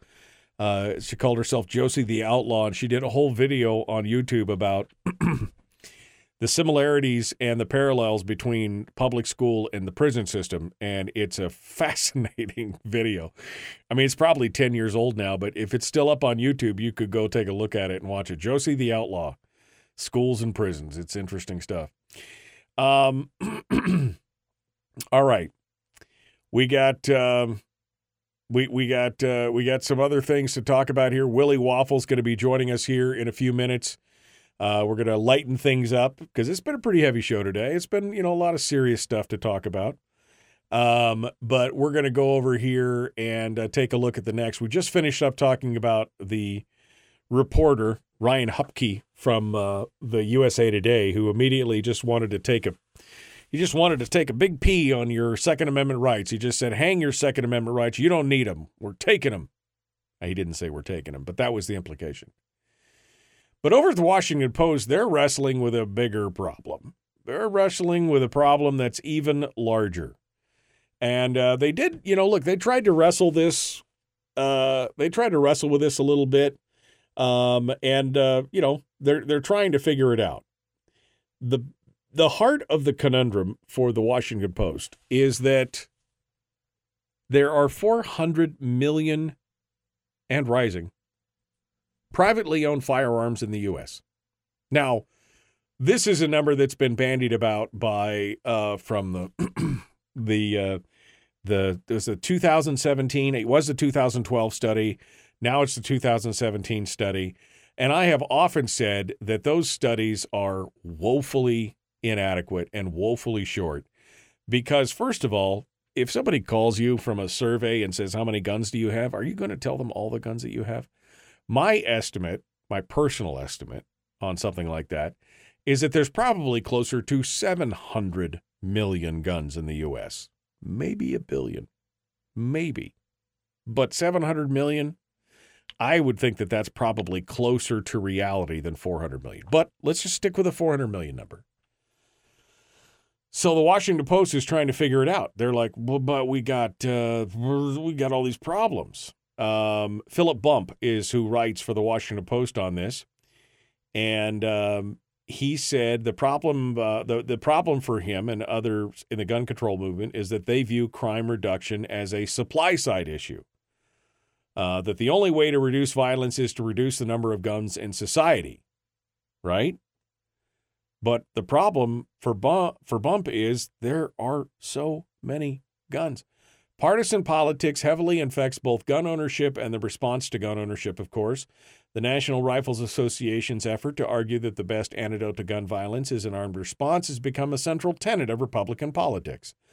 On Monday, the Washington Post published a lengthy look at how the AR 15 became a central part of the political discussion about how gun ownership and, uh, and how it became a talisman of the pro gun advocacy. It's estimated that there are 20 million AR style rifles in the U.S. at this point, a powerful, deadly weapon that didn't exist as a consumer product two decades ago, which is blatantly false. It's been a consumer grade weapon for f- almost going on 50 years. So I, I don't know where he got that part, but two decades ago. There have been proposals aimed at reducing that figure as part of his short lived 2020 presidential candidacy. Former Texas Congressman Beto O'Rourke proposed buying back assault weapons like the AR. Even if that were successful, of course, there would still likely be some 300 million firearms in the U.S., according to that 2012 CRS report. Many of the deadliest firearms would be gone, but hundreds of millions more would remain. I would like to point out again that 95% of murders with firearms are done with handguns. So by removing AR style rifles, you've only removed 5% of the problem. At most, 5%. Sorry, that was my mocking cough. 5% of the problem. He said uh, it's significantly reducing gun deaths necessarily means significantly reducing firearms ownership. You could see the problem. It's hard to think of a way that ownership could be reduced significantly, even if the political will to do so suddenly materialized. There are far more American guns than there are Americans. That's been part of the argument for many years, and nobody seems to have picked up on it except for Mr. Bump. How are you going to go? Oh, this is like Australian style gun control. There were 300,000 firearms in, in New Zealand or in Australia. They didn't have millions and millions and millions of firearms. It's a whole different deal. You want to try and do good good luck. Good luck. Is there a way? I mean, first of all, this is not a supply side issue, even though you keep trying to frame it as that. Because again, 99.9% of all lawful gun, gun owners are not doing bad things with their firearms. It's the illegal possessors and that small little fraction that are making the problems. All right, I got to, before I get too wound up on this, I got to go over here to the phones. We got some uh, phone calls coming in. Uh, we've got uh, just a few minutes here before we got to take a break. Good morning. Who's this? Where are you calling from? Randy in Fairbanks. Randy, what's on your mind? Well, I'm just very grateful that we have the Second Amendment, and I bet if the people in Australia had had the Second Amendment, they wouldn't be a disarmed people. And I think that being a disarmed people changes the psychology of the people and also the psychology of whoever's in the government. Because, uh, as you recall, during the COVID uh, time, a couple of years ago, there, uh, it, I was appalled at the at the level of bondage that those people were subjected to. I think they were locked up in their homes and manhandled around, and uh, I just don't think that would have happened if they were an armed population. And I don't think that the uh, government would have contemplated even doing that if it was an armed population. I mean, it's not like well, if they if that had if they were all armed, you know, they would have had revolution in the street. It would have just stopped it from being, being even contemplated. I think. Well, you're right about one thing. In Australia, they do not have their rights enshrined the same way that we do. I mean, they do not have the fundamental right to keep and bear arms, and that was one of the ways the government uh, was able to do it. Uh, surprisingly, it's been reported since. Um, uh, it, it's surprisingly it's been reported since the amnesty in uh, the 90s in Australia. Uh, it's come out that the compliance rate in Australia was abysmal. They only gathered, I think it was just under 300,000, 270,000 or something firearms were gathered up. And it's estimated that that compliance rate was somewhere around 25% or 30% of the overall firearms that are in the country. The law abiding citizens just ignored the edict. Now, there's obviously potentials for criminal things and all that other stuff, but they just said, nope, sorry, not going to participate in this madness. And they did it. So, while you're right, they it would have been better if they did have a constitutionally protected right of a Second Amendment in Australia. Uh, I'm sure there was still have been a portion that went through and did it and did all that. But the good news is is that there's still plenty of people out there who have retained their rights to uh, uh, to you know hold on to their firearms, and they've just they put them in the you know put them in the attic or whatever for a rainy day, and we'll see what happens if anything ever goes bad over there. But uh, I think that they did what most probably what most Americans would do. They would just be civilly disobedient. They would just refuse to comply. Um, and there'd be attics and garages and crawl spaces that were, you know, had all the old uh, had a had a had a trunk with a bunch of guns in it from way back when. And I think that's what would happen here in America. Well, well, that's good. But another aspect of that that scenario where you have draconian anti-gun confiscatory laws and people putting their hiding their guns away in you know in the ground or trunks or whatever, is that uh, I think the left wingers can can live with that too because they know that it keeps the the population muzzled. All these gun owners that have guns hidden away, they also want to keep their head down, keep a low profile, go about their business, not speak Yeah. out too much because if they started speaking out too much, Randy, I'm sorry, we got to go here. The Michael Duke Show, Common Sense Radio. Sorry about that, Randy. I was coming up on the break. Um, hold the line here. I'll let you finish your thought out because I was coming up on the on the break there for a hard break. What's uh, you, you? I'll let you finish. Oh well, I was just saying that when you have a situation where you have, uh, you know, gun confiscation laws in effect, but yet you have people hiding their guns away, which is understandable. They want to do that. But the effect, though, is that it can muzzle the people because they don't want to be found out with their guns. They don't want the government uh, persecuting them, looking into them, investigating them, uh, and finding these guns, and then prosecuting them, you know, selectively. You know, for the people that speak out for Right, liberty, right. They can, they can, the, the government would have the tool to selectively prosecute those people, ignoring all the other silent people because they're going along with everything. Yeah, no, so that's the problem. I also wanted to ask you a question. Yeah, you're not wrong in that. Go ahead and Uh, ask your question. Kel- okay, the, my question is: Have you heard of the Keltec rifles, specifically like the Keltec SU-16, which is a semi-automatic rifle? I had never heard of it until someone brought it to my attention. This company's been around since the er- late '90s or Yeah. sometime like that. Keltec, K Yep, E L. Kel- Keltec makes. Uh, know about them? Yeah, they're out of Florida, and they make. Uh, they make. Uh, I wouldn't say they're budget rifles, but they're. You know, they make a decent gun. They have some very interesting designs. The SU-16 is one. It's a little. It's a. It's a. It's an interesting breakdown. Um. Uh. Uh. Two two three rifle. Um, some of their more popular guns include the Keltec KSG, which is a dual barrel uh, pump shotgun, um, uh, which is a bullpup uh, two barrel t- pump shotgun. They also make the the PMR 30, which is a a little uh, 30 round pistol. It shoots 22 uh, 22 magnums.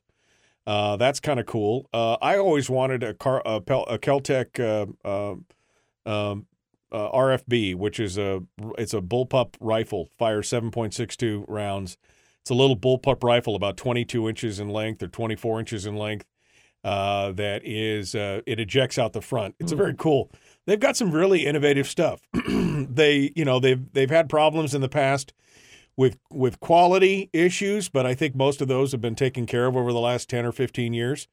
Uh, so yeah, Keltec is a well-known name. They uh, they do some interesting things. Like I said, if anybody wanted to buy me something for my birthday, a Keltec RFB would be perfect. So you guys talk amongst yourselves and th- pass the hat around and get me a Keltec RFB. That's what I would love. I'd love to have one of those in my uh, in my safe. That would be an interesting thing. All right. Thank you for that. All right. Thank you. Appreciate Thank, it, Michael. Appreciate it, Randy. Bye. Thanks for calling in. Bye. Uh, all right, so that's that. We're going to go ahead and uh, close out the phones here because we've got Willie coming up. Let me get caught up in the chat room here to see what you guys and gals are talking about. Um, guns would show up in force when the rail is being laid to the gas chambers," said Harold. I'd hope I'd hope it would be sooner than that, but you know.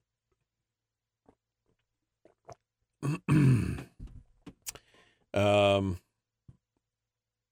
uh, Brian said Harold's being uncharacteristically optimistic today, and then Harold said, "I have zero interest in getting gassed." Yeah, I, I would, I would, I would agree with that. I would absolutely agree with that.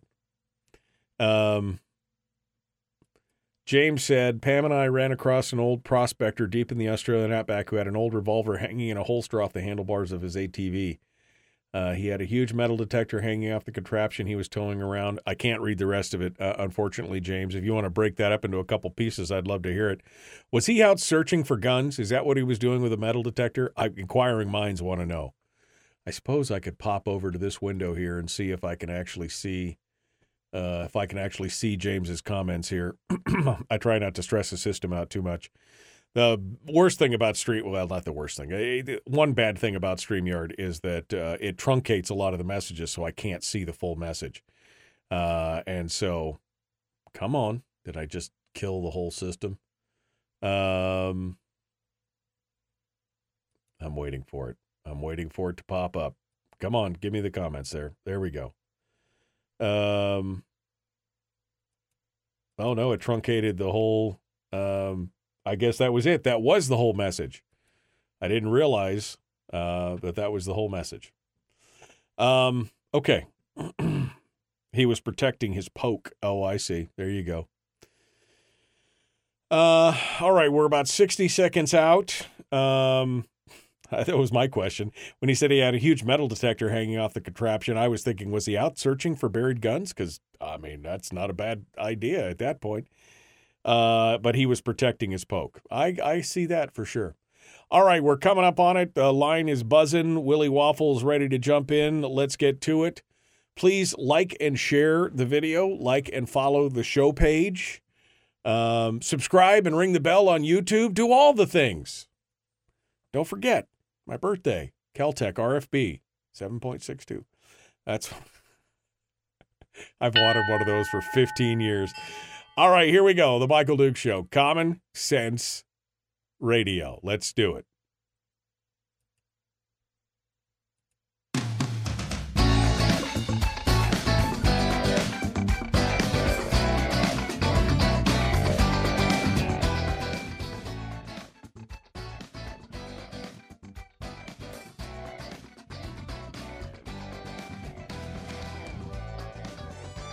Okay, it's the weekend. Oh, man. And we missed our last check in last week, so it's unfortunate. Now we got a double dose of trouble from the one, the only, the incomparable movie and entertainment critic, Willie Waffle. Hello, my friend. How's how's life? Oh my god, it's like you're getting two weeks worth of me. That's how excited I am. That's how much life has meant to me these last two weeks. I've just been sitting on stuff and sitting on stuff and sitting Waiting, on stuff. yeah. And now it's time to unleash. And usually we have a hard enough time with one week's worth of you, so I don't know what's going to happen here. It's, my head could explode. Uh, all right, well, let's dive into the entertainment stuff to begin with. And uh, since uh, since this is topical and in the news, and it all ended yesterday, um, and we didn't get a chance to talk about it last week, but I heard about it last week. Gwyneth Paltrow apparently mowed down some guy on the ski slope. Um, a former a former optometrist was apparently she ran him right over on the ski slope in 2016. Uh, he claims it was a hit and run and left him with some uh, TBI and some other things and everything else. Um, what's the deets on this? I mean, tell me what's going on here. Well, the jury disagrees with you, sir. Yes, that was the crux of the case. He say he claimed that Gwyneth Paltrow ran him over, left him with with, with brain damage. It, it changed his personality. He couldn't live the life that he used to live. He he couldn't travel and enjoy things. His girlfriend dumped him because he was crabby. He said, you know, she she she broke like four of his ribs. I mean, it was a disaster. And then the trial started. And oh my my my, Gwyneth Paltrow pays some really expensive lawyers very very well. so, I mean, the whole thing has been insane. I mean, it has been a nasty negative scene inside the uh, inside the the courthouse. I mean, And yet you they- sound they so throwing and yet and yet you sound I so do. excited about it. You're just like, oh, it was the craziest thing I've ever seen. It was so great. It was awesome because they were so nasty to each other, and like they were just throwing accusations back and forth, even in the even in the courtroom. And I mean, and she and she played dirty. Let me tell you something, okay? You know, first of all, she testified that when it happened, he ran into her, and that um she felt like maybe someone was trying to sexually assault her because the the ski ended up between her legs and they fell on top of each other and she heard some sort of grunt. And Oh, then gosh. oh god. And then This is to prove that then to prove that like you know he he he always was kind of a curmudgeonly jerk they brought out his daughter who had testified in his divorce case years ago oh god. that he was a curmudgeonly jerk. And then and then the coup de grace Gwyneth Paltrow's people provided an animated video of what happened. And it was like, yeah, I'm not saying it was quite Hollywood quality, but it was pretty nice. Yeah. And all he all he could respond with was drawing some stick figures on a paper saying, "This is what really happened. She's Uh, lying." Oh god. So Gwyneth neat- Paltrow won, baby. so she didn't pay the lawyers. He's paying the lawyers because she countersued him for a dollar plus legal fees, right? That's right. And those legal fees are going to be probably like two million bucks. Why do we? oh my god, it was why, so awesome. why do we cackle so gleefully over? Uh, uh, it's, you know, it's, it's and of course she's such she's so weird anyway. All right, um, yeah.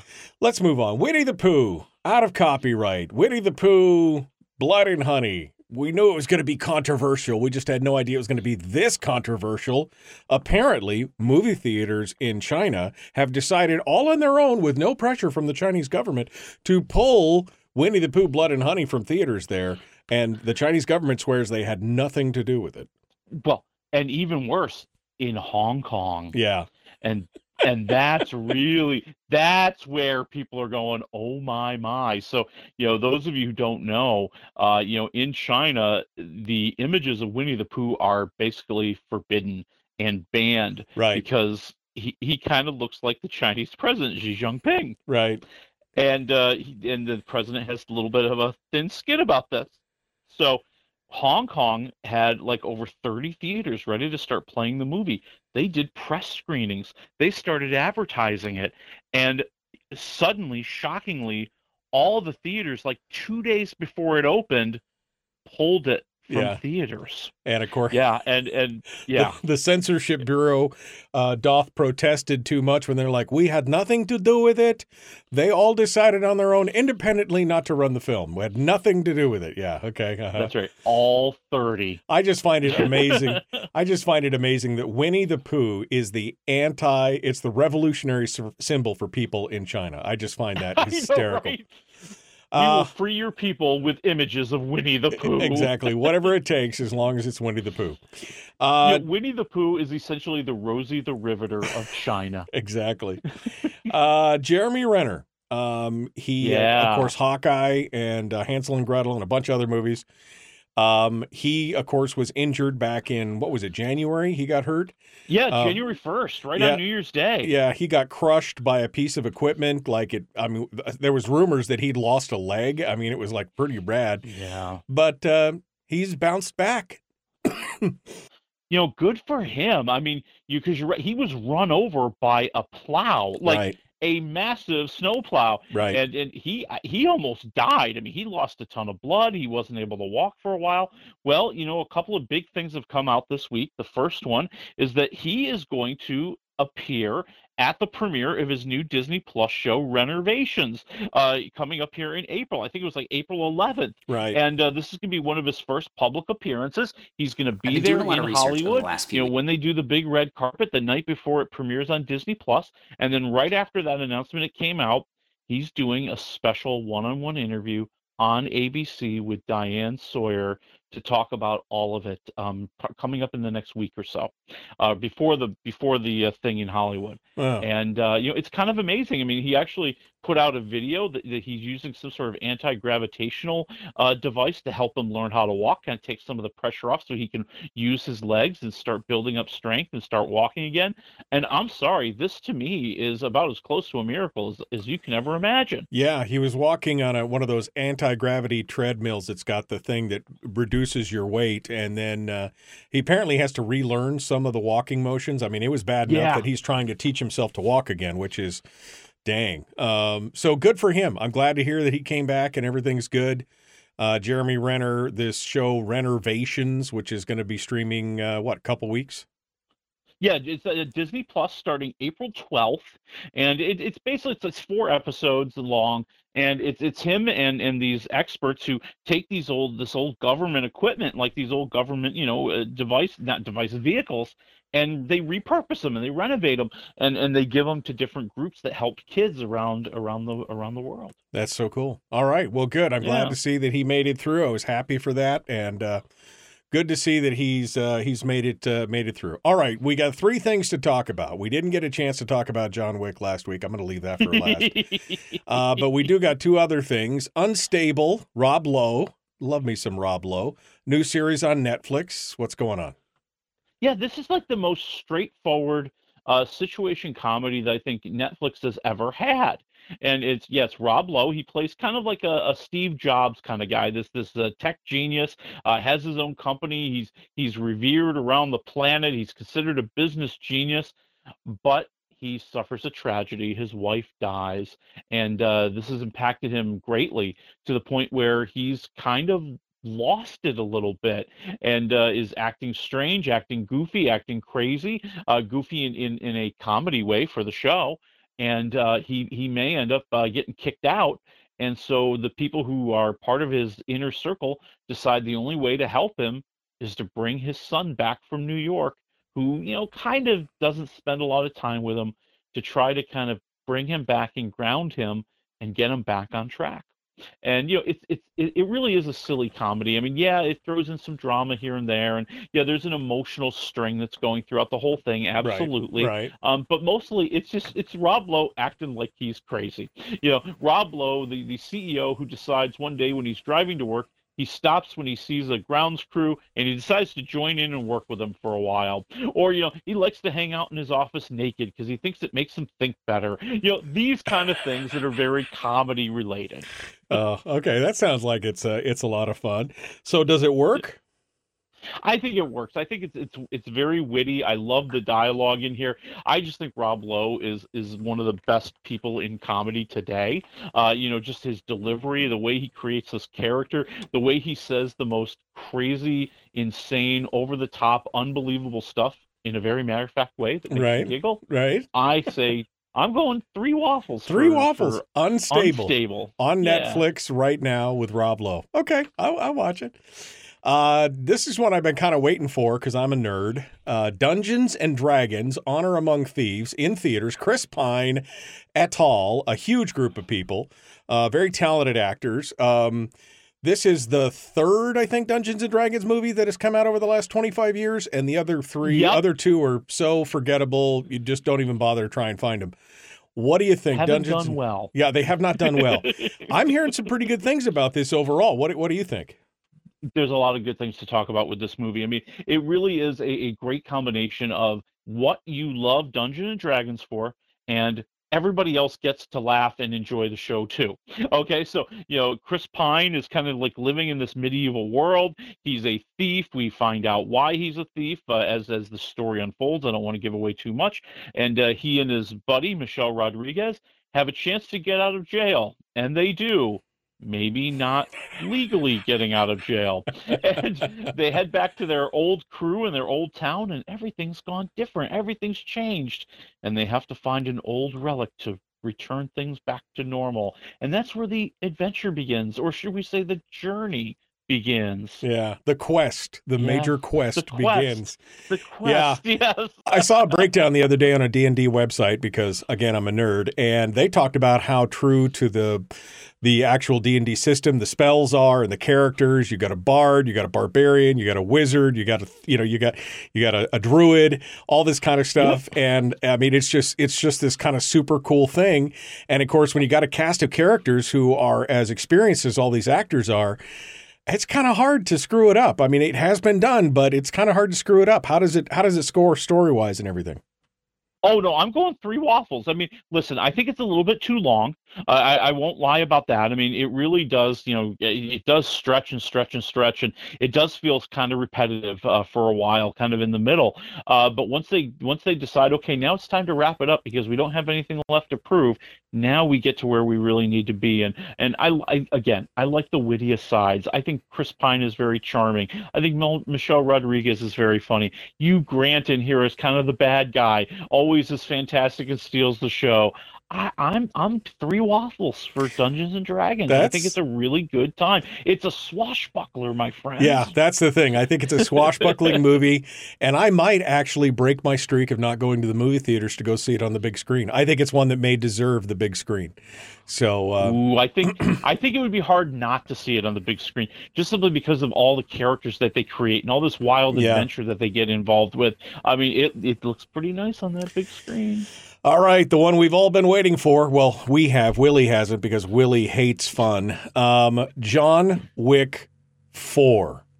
Whoa. That's right. John Wick is going to fight people in the Middle East, and he's going to fight people in, in Japan, and he's going to fight people in Paris. He's going to fight people all over the world. In the streets, in the deserts, in a Yep. building, in a mirrored hall. He's going to fight them everywhere. And that's the movie. Yeah, that's pretty much it. I mean, yeah, I mean, you know, sto- story. I mean, story. Story pretty much is he has a chance to take down the high table. He has a chance to win his freedom finally after all four movies. Well, this fourth movie on top of it, Right. and he he decides he is going to take on the Marquis, played by Bill Skarsgård. He lures him out. There shall be a duel. It shall be a duel to the end, and who will win? Well, you're going to have to go see the movie to find out. You have out. to go see. Well, Yeah. you may not have But, to you go. know- see, you may not have to go see the movie because uh, now they're talking about the fourth one was supposed to be the final one, but I saw a post from Paramount yesterday that said they're in negotiations for John Wick Five. So I'm just saying. Well, I will say this. I mean, without giving anything away, okay. Um, I thought the ending was very fun with how it ended, and and and leaving the possibility of a John Wick Five on the table, but also maybe a real ending. And I'm just going to tease you with Oh, that. it I'm going could- to throw that out it there. could be read either way, is what you're saying. Okay, yes, it could. could be read But, you know, either way. it's great action. I mean, I think that you know we we've seen that in all of the all of these movies. I mean, I am a big fan of the John Woo style of action Yeah. that you have in Yeah. these movies. I mean, you know, it looks awesome. It's so well choreographed. I love the way they work in the slow motion and the moves. And it's not like these new action movies where everything's a quick cut because nobody knows no, how to do it. long So- single, long single takes. I mean, so intricate. What we call gun fu. I mean, it is amazing. Negative one to three waffles. Where are we at? Two and a half waffles. Okay, I can live with it. You're, you're not dead to me anymore. Folks, we're out of time. We got to go. John Wick and Dungeons and Dragons. Go see him today. Back with more on Monday. Have a great weekend.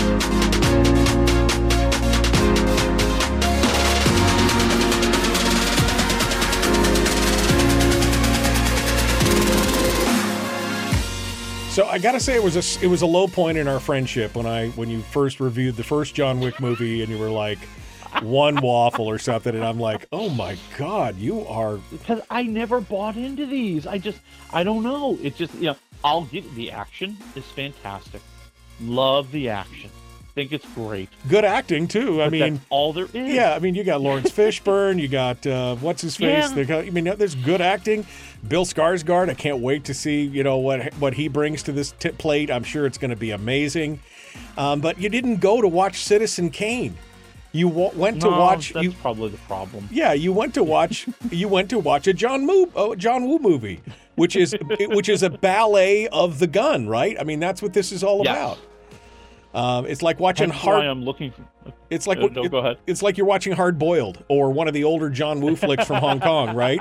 You didn't go to watch the tremendous right. acting in the story. You went to watch the poetic and ballet of of violence. That's what you went to watch, and uh, that's what I love about this. They do such an amazing job. Go ahead. I'm looking forward to the ballerina with Ana de Armas. Yeah, well, I know it because it's got Ana de Armas in it, right? I mean, yeah, you know, yeah, yeah, Yeah, no, that's gonna be really. That's cool. the new spin-off, it- by the it- way. Yeah, for folks who Yep. don't know, that's the John Wick spin-off. Is Ana de Armas plays another assassin called the Ballerina. Um, who who will have a confrontation with Keanu Reeves because her movie is taking place in the time period between John Wick 3 and John Wick 4. I I love it. I, I love it. I can't wait to I can't wait to see it. I'm excited. Might have to go. I might have to do a double feature that day: D and D and John Wick, just because. You'll be in the theater for like eight hours I'm you do that. I'm okay with that. I am okay with that. All right, my friend. I will talk to you next week. Thanks for coming on board. See you next week, folks. We got to go. The Michael Duke Show, Comic Sense Radio.